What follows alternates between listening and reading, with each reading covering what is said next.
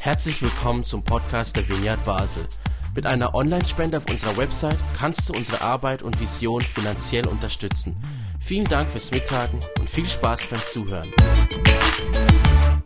Danke, Michel, für die ähm, für den Übergang und das passt eigentlich gerade vorher mit dem Mut zu geben, also eigentlich Mut zur Öffnung. Das möchte ich so eigentlich so als zweiter Titel bei meiner Predigt anführen. Also so wie man jetzt die Portemonnaies geöffnet hat, so kann der Heilige Geist eben auch öffnen. Er kann, ähm, er kann Welten öffnen, Ansichten, er kann Gesellschaften öffnen und natürlich auch unsere Herzen.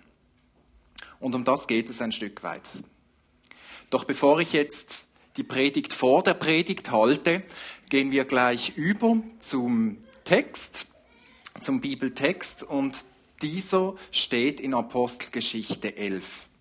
Ich lese den aus einer speziellen Bibel. Es ist die Volksbibel. Die kennt vielleicht nicht jeder. Die hat ein ganz, ja, ich würde mal sagen, ein modernes Deutsch. Ähm, aber äh, ja, es, man, man sagt dann halt so die Sachen, wie einem eben der Mund gewachsen ist. Und das gefällt mir eben auch daran. Und darum jetzt eben hier die Volksbibel. Schließlich bekamen die anderen Christen und auch die Apostel spitz, dass jetzt auch Menschen, die nicht aus dem jüdischen Volk kamen, das tun wollten, worauf Gott Bock hat. Als Petrus wieder in Jerusalem ankam, machten die jüdischen Christen voll den Aufstand. Du hast dich mit Heiden zusammengetan. Du hast sogar mit ihnen gegessen. Petrus erklärte ihnen also erstmal der Reihe nach, was in Joppe passiert war. Als ich da angekommen bin, hatte ich beim Beten plötzlich eine Vision. Ich konnte ein riesiges Tuch vor meinem inneren Auge sehen. Das wurde von vier Ecken aus dem Himmel runtergelassen. Da drinnen lagen voll eklige Tiere drin. Schlangen, Regenwürmer, wilde Tiere, alles so ein Zeugs, was wir nach unseren Gesetzen nicht essen dürfen. Ich hörte dann eine Stimme aus dem Off, die befahl mir, guten Appetit. Guten Appetit, Petrus. Bedien dich. Never, habe ich dann zu Gott gesagt. In meinem Mund sind noch nie Sachen gekommen, auf die du keinen Bock hast. Und das wird auch so bleiben. Trotzdem sagte die Stimme nochmal, wenn Gott sagt, es ist okay, wer bist du, dass du sagst, es wäre nicht okay? Der Film lief dreimal hintereinander. Am Ende wurde das Tuch samt Inhalt wieder zum Himmel gezogen. Im selben Augenblick kamen drei Typen bei meinem Haus an. Die waren aus Caesarea von jemandem geschickt worden. Der Heilige Geist sagte zu mir, ich sollte keine Angst haben und mit den Männern losziehen. Ich nahm mir noch diese sechs Freunde mit zur Sicherheit. Schließlich kamen wir bei der Hütte von dem Typen an, der die Männer geschickt hatte. Der erzählte uns dann eine ganz irre Geschichte. Er hätte ein Treffen mit einem Engel gehabt. Der hätte ihm befohlen, er sollte ein paar seiner Jungs losschicken, um mich zu holen. Die Ansage war, dieser Petrus wird dir sagen können, wie du zu Gott kommen kannst. Und das gilt auch für alle Leute aus deinem Haus als ich gerade dabei war, ihnen was zu erzählen, da kam ganz plötzlich die Kraft Gottes, sein Geist, auf sie runter. Und zwar genau so, wie er es damals Pfingsten bei uns auch gebracht hat. In dieser Sekunde wurde mir plötzlich klar, was Jesus damit gemeint hat, als er mal sagte, Johannes hat mit Wasser getauft. Ihr sollt dafür mit dem Heiligen Geist, der Kraft Gottes, getauft werden weil diese Typen, die keine Juden waren, auch an Jesus Christus glauben, hat Gott wohl beschlossen, ihnen das gleiche Geschenk zu machen wie uns. Was nehme ich mir daraus, wenn ich glauben würde, Gott Vorschriften machen zu müssen? Diese Rede von Petrus hatte gesessen. Alle waren total aufgeregt und begeistert von Gott. Sie sagten, Gott hat beschlossen, allen Menschen die Möglichkeit zu geben, ihr Leben in eine neue Richtung zu leben. Auf dem einzigen Weg, der zum Leben führt. Jesus. So, soweit der Text. Interessant an dieser Bibelstelle ist unter anderem, dass es eigentlich so eine Art Kurzversion ist von dem, was die Bibel schon vorher erzählt hat. Manche Hintergrundinformationen, die bekommen wir nämlich nur, wenn wir im Kapitel vorher nachschauen. Diese Informationen sind nicht unbedingt nötig, darum bleiben wir meistens beim Kapitel 11 jetzt. Aber wer mal die Fan Edition von dieser Geschichte lesen möchte, der geht ein Kapitel vorher. Und da habt ihr dann so, wie auf der DVD, habt ihr dann die Deleted Scenes.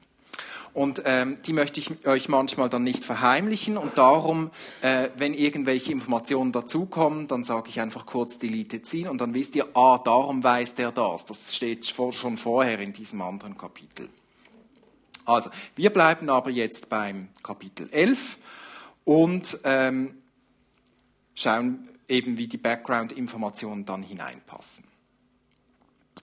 So, die Gemeindemitglieder in Jerusalem, die sind empört. Petrus hat nicht nur das Haus von Nichtjuden hat er betreten, nein, er hat sogar mit ihnen gegessen. Shocking. Ein Skandal. Heute haben wir ein mildes Lächeln für so viel Ignoranz übrig. Doch warten wir es mal ab zuerst, bevor wir diese kleinen karierten Konservativen voreilig verurteilen. Das, dasselbe denkt nämlich auch Petrus. Er sagt dann mal, halt, halt, halt, lass mich erstmal die ganze Geschichte erzählen. Petrus findet sich in einer Situation wieder, in welcher er sich erklären muss. Und das passiert Petrus öfters. Zu Jesu Zeiten nämlich auch schon. Da ging das dann aber meistens oder oft in die Hose. Er fand damals zum Teil auch nicht den Mut, zu seinen Überzeugungen zu stehen. Diesmal ist das aber anders. Also erzählt er zuerst mal seine Version der Geschichte und die ist ja irgendwie tatsächlich schwer zu glauben. Vor allem dann, wenn man die heiligen Schriften als oberste Priorität ansieht. Dann wird es schwierig. Petrus erzählt, wie er gerade betet, also durchaus eigentlich in einer frommen Haltung und dann hat er eine Vision. Diese Vision ist aber für einen gläubigen, rechtschaffenen Juden durchaus verwirrend, wenn nicht sogar sehr widersprüchlich. Man wäre nicht erstaunt, wenn so manche ähm, sich gefragt hätten, ob die Vision auch wirklich von Gott war und nicht etwa der Teufel da reingemischt hat. Denn Gott würde ja nicht seinen eigenen Worten von den heiligen Schriften widersprechen. Oder? In der Vision sieht er also so eine Art frisch gedeckten Tisch mit einer Ansammlung von heidnischen Scheußlichkeiten. Alle Art von Gefleuch und dann auch noch das Schweinderl, welches im jüdischen Menü garantiert keinen Platz hat. Gott sagt ihm aber hier nicht, voll grusig, gell, sondern er sagt, ein guter. Kein Wunder also, dass Petrus hier gleich mal entsetzt reagiert. Wer weiß, vielleicht dachte er, also Petrus ja selber auch, dass der Teufel ihm ihr irgendwas unterschieben will. Denn auch nach Petrus vehementer Ablehnung scheint die Aussage Gottes, wenn Gott etwas für rein erklärt hat, dann nennest du es nicht unrein, irgendwie auch nicht vollkommen überzeugend. Denn schließlich hat Gott ja bereits gesagt, dass die Tiere unrein sind. Er sagt das in etlichen Bibelstellen im Alten Testament. Dort ist das nachzulesen. Doch die Geschichte ist ja noch nicht fertig. Nach der Vision sind ja dann noch diese drei Männer, welche Petrus dann nach Caesarea zurückbegleitet, um dort den Mann zu treffen, dem scheinbar ein Engel erschienen ist. Auch dies ist leicht suspekt, denn es ist kein Jude, sondern ein Ungläubiger, also einer dieser potenziellen Schweinefresser. Doch Petrus muss ja das Ganze überprüfen und so hört er die Story vom Militärmann. Das wäre jetzt einer dieser Scenes. Der erzählt, dass er ja sowieso sehr angetan von Gott der Juden ist und nun hört, dass Petrum ihm und seinem Haushalt Rettung bringen könnte. Sozusagen als Bestätigung kommt dann der Heilige Geist auf die gesamte Heidengruppe, was Petrus schlussendlich vollends überzeugt. Das Ganze muss von Gott kommen. Die Heiden sind nun ebenfalls in Gottes Reich aufgenommen. Halleluja. Und die finden das auch super dort in, ähm, in äh, Jerusalem. Jedoch könnte man nun aber, wenn man böse ist, eben, so wie ich es auch schon vorher angedeutet habe, zu anderen Schlussfolgerungen kommen. Darum spiele ich jetzt mal Teufelsadvokat und ähm, schaue mir das Ganze wirklich mal von einer kritischeren Seite an. Erstens, Petrus befand sich zur Mittagszeit, Delete ziehen, auf dem Dach und betete. Wir sind hier im mediterranen Klima, Mittagszeit, Sonnenstich, weiß nicht. Zweitens, die Vision scheint göttlich, zumindest anfangs. So eben wie der bekannte Wolf im Schafspelz. Hm? Das klingt ja auch am Anfang immer toll. Drittens, Gott widerspricht sich in dieser Vision. Er stellt sich klar gegen seine Worte vom Alten Testament, dass die Leintuchtiere unrein sind. Petrus, viertens, Petrus wird vom Heiligen Geist in Anführungszeichen in einem Haus von Gläubigen beordert. Auch hier, das ist nicht biblisch. Fünftens, ein Engel sei dem Mann erschienen. Okay, ein Nichtjude. Lassen wir das mal stehen. Und sechstens, dann der Heilige Geist, der scheinbar auf die Ungläubigen fällt. Naja, eben, wir haben es ja schon gesagt, auch der Teufel kann Wunder tun. Nun ist Petrus aber trotzdem überzeugt davon, dass das Ganze von Gott stammt. Und nicht nur er, nein, eben auch die ganze Gruppe der Gläubigen in Jerusalem. Warum eigentlich? Ist dies nicht irgendwie leichtfertig, töricht, naiv? Wäre hier nicht mehr Vorsicht und Skepsis angesagt, sondern mal zu sagen, hey Petrus, mal halblang, oder? Das sollten wir jetzt zuerst mal prüfen und so. Was für Instrumente haben wir eigentlich, um zu prüfen, was denn nun vom Heiligen Geist kommt und was nicht? Von früh auf in meinem Christenleben habe ich gelernt, der Heilige Geist widerspricht nie der Bibel. Und die Bibel widerspricht sich sowieso nie selbst.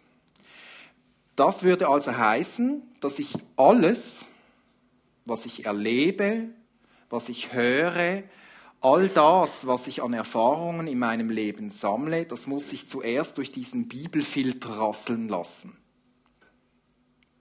Wenn wir nun aber die Bibel mehr in der Makroperspektive angucken, und damit meine ich so, wir versuchen so die großen Bögen zu ziehen, nicht nur klein, so innerhalb von irgendeinem kleinen Textstelle, sondern wir versuchen so über die ganze Bibel Dinge anzugucken, dann kommen wir sehr oft auf andere Ergebnisse, als wenn wir sie eben in dieser Mikroperspektive betrachten. Ein Beispiel dazu. Im Alten Testament heißt es Auge um Auge, Zahn um Zahn. Das in 2. Mose, Kapitel 21. Also auf gut Deutsch, wie du mir, so ich dir. Alles nach gleicher Ellenlänge zurückzahlen. In dieser Situation damals, als diese Gesetzgebung gegeben wurde, hat das durchaus Sinn gemacht und war sogar ein bisschen revolutionär. Denn in der damaligen Zeit war es oft so, dass man ein Vergehen doppelt oder dreifach bestraft hat um mögliche, ähm, also dass das nicht eben wieder passiert, hat man das möglichst hart bestraft. Es war also eigentlich schon ein Fortschritt, menschlich gesehen, das Vergehen nur noch eins zu eins zu bestrafen. Jetzt können wir aber den Bogen sogar noch ein bisschen weiterziehen. Wenn wir das ins Neue Testament ziehen, dann haben wir Jesus, der dieses Wort aufnimmt und er sagt, ihr wisst, dass den Vorfahren auch gesagt wurde, Auge um Auge, Zahn um Zahn.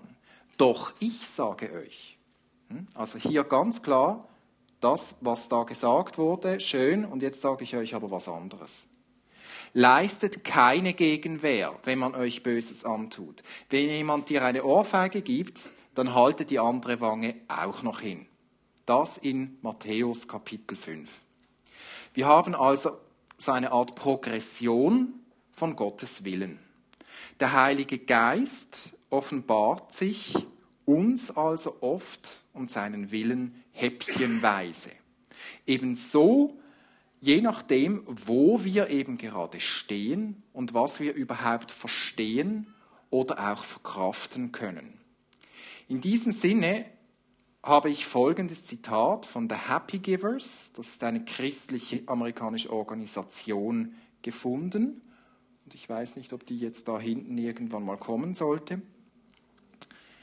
Da heißt es, die Bibel ist klar. Moabiter sind schlecht. Es war ihnen nicht erlaubt, unter Gottes Volk zu leben. Kein Moabiter soll in die Gemeinde des Herrn kommen, auch die zehnte Generation ihrer Nachkommen soll nicht in die Gemeinde des Herrn kommen auf ewig. Das ist der erste Teil. Dann, doch dann kommt die Geschichte von Ruth, der Moabiterin, welche die Vorurteile gegen die Moabiter herausfordert. Das Ganze geht weiter. Die Bibel ist klar. Die Leute von Us sind böse. Doch dann kommt die Geschichte von Hiob, einem Mann von Us, der der untadeligste und rechtschaffenste Mann der Erde war. Die Bibel ist klar. Kein Ausländer und Eunuchen sind erlaubt. Doch dann kommt die Geschichte vom afrikanischen Eunuchen, welcher getauft und somit in die Gemeinschaft aufgenommen wird. Die Bibel ist klar. Gottes Volk hasst die Samariter. Doch dann erzählt Jesus die Geschichte vom guten Samariter, die zeigt, dass nicht alle Samariter schlecht sind. Also wir haben immer diese Gegenüberstellung von beides eigentlich Aussagen, die die Bibel macht, aber zu ganz unterschiedlichen Schlüssen kommt. Wir sehen also nicht eine widerspruchslose Bibel, vielmehr möchte ich hier von einer Progression sprechen, einer Hinführung des Denkens und der Ethik in Richtung Jesus. Und das ist schließlich auch, was der Heilige Geist tut. Er bestätigt nicht einfach, was in der Bibel steht, sondern vielmehr, für was Jesus steht. Ich sage diesen Satz nochmals. Er bestätigt nicht einfach, was in der Bibel steht, sondern vielmehr, für was Jesus steht. Der Heilige Geist ist also keineswegs an die Bibel gebunden, sondern vielmehr an Jesus. Und das macht ja auch Sinn. Wir haben ja schließlich eine Dreieinigkeit. Wir haben Jesus, Vater und Heiliger Geist. Und wir haben kein Quadrat. Jesus, Vater, Bibel und Heiliger Geist. Obwohl ich dieses Quadrat so implizit sehr oft bei Christen auch im Denken sehe. Doch gehen wir nochmals zurück zu, diesem, zu dieser Aussage von der Happy Givers und schauen uns das nochmals ein bisschen genauer an. Vier Beispiele werden genannt, wie eine Veränderung des Denkens entstand. Und dies alles innerhalb der Bibel. Jesus und somit auch der Heilige Geist ziehen uns in eine Richtung der Akzeptanz und der Integration. Und alles zu seiner Zeit. Wo die Christen früher über die Akzeptanz von Nichtjuden sprachen, sind es heute andere Themen. Nur eines bleibt gleich. Gott arbeitet daran, uns immer aufzuzeigen, dass Gott alle Menschen liebt und sie in sein Reich integrieren möchte. Nur wir scheinen das irgendwie immer noch nicht auf die Reihe zu kriegen. Die Gefahr innerhalb einer Gemeinschaft ist immer eine gewisse Konservierung. Dies ist nicht nur schlecht, schließlich geht es um Schutz. Schutz vor schlechten Einflüssen, welche die Gemeinschaft bedrohen können. Doch wer schützt denn eigentlich die Gemeinschaft? Wer schützt die Kirche? Sind es wir oder ist das vielmehr doch nicht Gottes Aufgabe? Also müssen wir uns fragen, wohin zieht uns Gott? Einen Abschnitt habe ich euch vom vorigen Zitat noch nicht gezeigt und vorgelesen. Diesen möchte ich nun noch nachholen. Am Schluss steht Folgendes. Die Geschichte mag mit Vorurteilen, Diskriminierung und Feindseligkeiten beginnen. Doch der Heilige Geist bewegt die Kinder Gottes in Richtung Offenheit, einer Willkommenskultur, Inklusion, Akzeptanz und Bejahung. Das heißt also, der Heilige Geist möchte uns in Richtung Offenheit und Inklusion ziehen. Er wirft uns in dieses Spannungsfeld zwischen Festhalten, etwas konservieren, aber eben auch sich zu öffnen.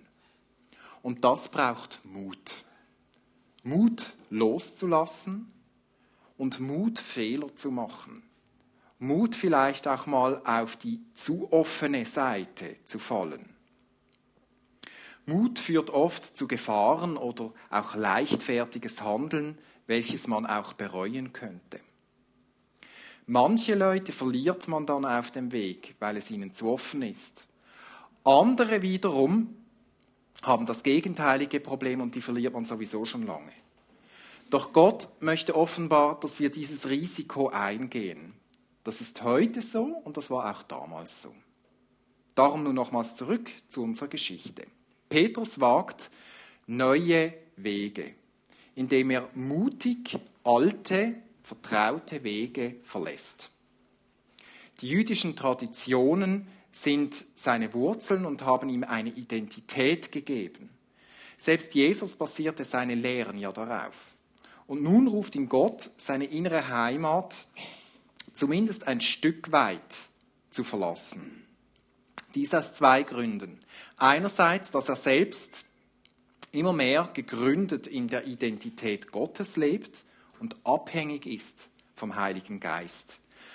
Und noch viel konkreter gesagt, andere Menschen eben zu inkludieren, ihnen den Weg zu Gott öffnen, ihnen die Liebe Gottes zu spiegeln, indem man seine Akzeptanz und Liebe lebt und diese weitergibt.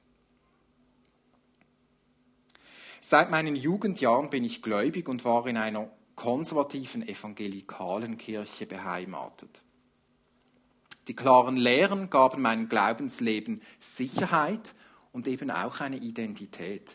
Die Lehren waren darum klar, weil jegliche Widersprüche wegerklärt wurden. So auch beispielsweise Fehler oder vermeintliche Widersprüche in der Bibel.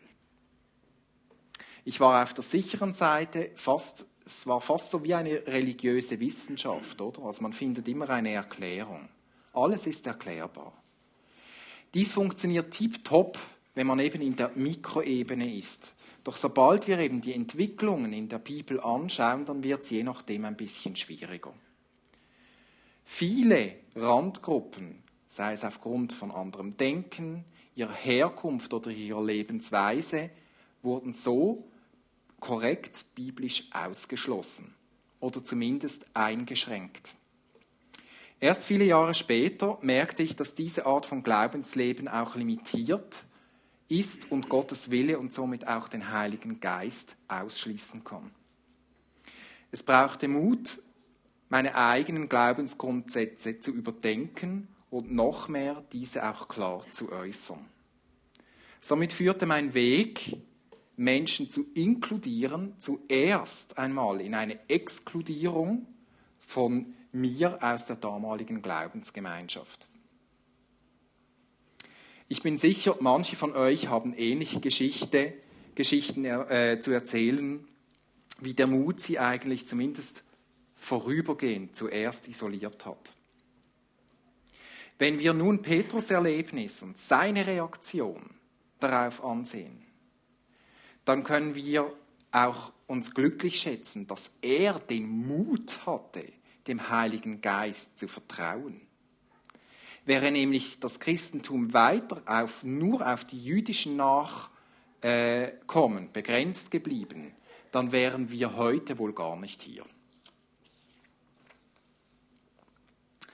Nun zum Schluss möchte ich euch noch ein paar praktische Tipps, ähm, wie wir heute in Situationen mutig Menschen inkludieren können, weitergeben.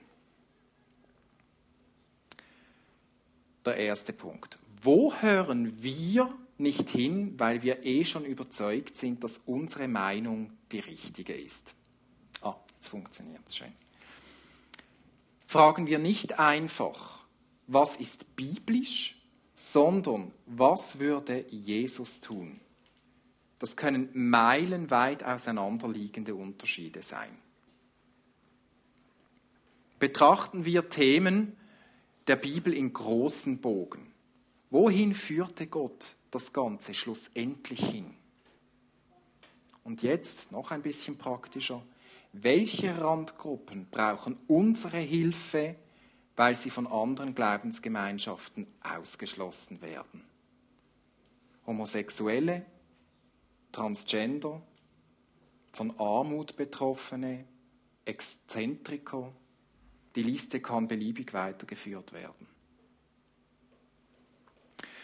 Zum Schluss möchte ich den Predigtext nochmals lesen, diesmal aber nicht von der Volksbibel. Ich habe ihn nämlich jetzt selber ein wenig umgeschrieben.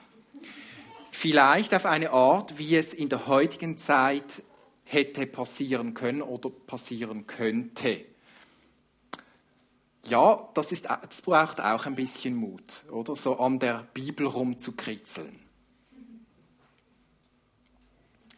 Hier der Text. Bald darauf erfuhren die Apostel und die Gläubigen überall in der Schweiz, dass nun auch Schwule und Lesben Gottes Botschaft angenommen hatten. Als Petrus nach Basel zurückkehrte, warfen ihm die Gemeindeglieder dort vor. Du hast das Haus von Homosexuellen betreten und sogar mit ihnen gegessen. Nun berichtete ihnen Petrus der Reihe nach, was geschehen war. Während ich in Lörrach war, zeigte mir Gott während des Gebets eine Vision. Ich sah etwas wie ein großes Kirchenschiff. Der Altar sowie der Rest der Kirche war mit Blumen geschmückt. Vorne gleich vor dem Altar sah ich das Brautpaar. Als ich genau hinsah, entdeckte ich, dass das Brautpaar zwei Männer waren. Ich hörte eine Stimme, die mich aufforderte, Petrus, steh auf und traue das Brautpaar. Niemals, Herr, widersprach ich. Noch nie in meinem Leben habe ich Schwule auch nur gesegnet. In der Bibel steht mehrmals, dass Homosexualität eine Sünde ist. Aber die Stimme vom Himmel sprach noch einmal. Wenn Gott etwas für rein erklärt hat, dann nenne du es nicht unrein. Dreimal wiederholte sich dieser Vorgang. Dann wurde das Kirchenschiff wieder in den Himmel gehoben. Genau in diesem Augenblick standen drei Männer der LGBT-Gemeinde vor dem Haus, in dem ich mich befand. Sie kamen von der Vereinigung Pink Cross und waren zu mir geschickt worden. Der Heilige Geist forderte mich auf, ich solle ohne Bedenken mit den Männern gehen und diese sechs Brüder hier begleiten mich. Bald trafen wir im Haus des Transsexuellen ein, der die Boten geschickt hatte. Er erzählte, dass ihm in seinem Haus ein Engel erschienen war. Der hatte plötzlich vor ihm gestanden und befohlen, schick Boten in die ansässige Gemeinde und lass Simon Petrus holen. Was er dir zu sagen hat, wird dir und allen, die zu dir gehören, Rettung bringen. Ich war noch gar nicht lange bei ihnen und hatte gerade zu reden angefangen. Da kam der Heilige Geist auf sie, genauso wie es bei uns am Pfingsttag gewesen war. In diesem Augenblick fiel mir ein, was uns der Herr einmal gesagt hatte. Johannes hat mit Wasser getauft, ihr aber werdet mit dem Heiligen Geist getauft werden. Gott schenkte diesen Schwulen dieselbe Gabe wie vorher uns, als wir begannen, an den Herrn Jesus Christus zu glauben. Wer bin ich, dass ich Gott daran hätte hindern können? Diese Worte überzeugten sie, sie lobten Gott und sagten, Gott hat nun also auch der LGBT-Gemeinde den Weg zur Umkehr eröffnet, den einzigen Weg, der zum Leben führt. Ich wünsche uns allen jetzt in der nächsten Woche viel Mut, Mut zur Offenheit und Mut zu viel Liebe im Umgang mit anderen Menschen. Amen.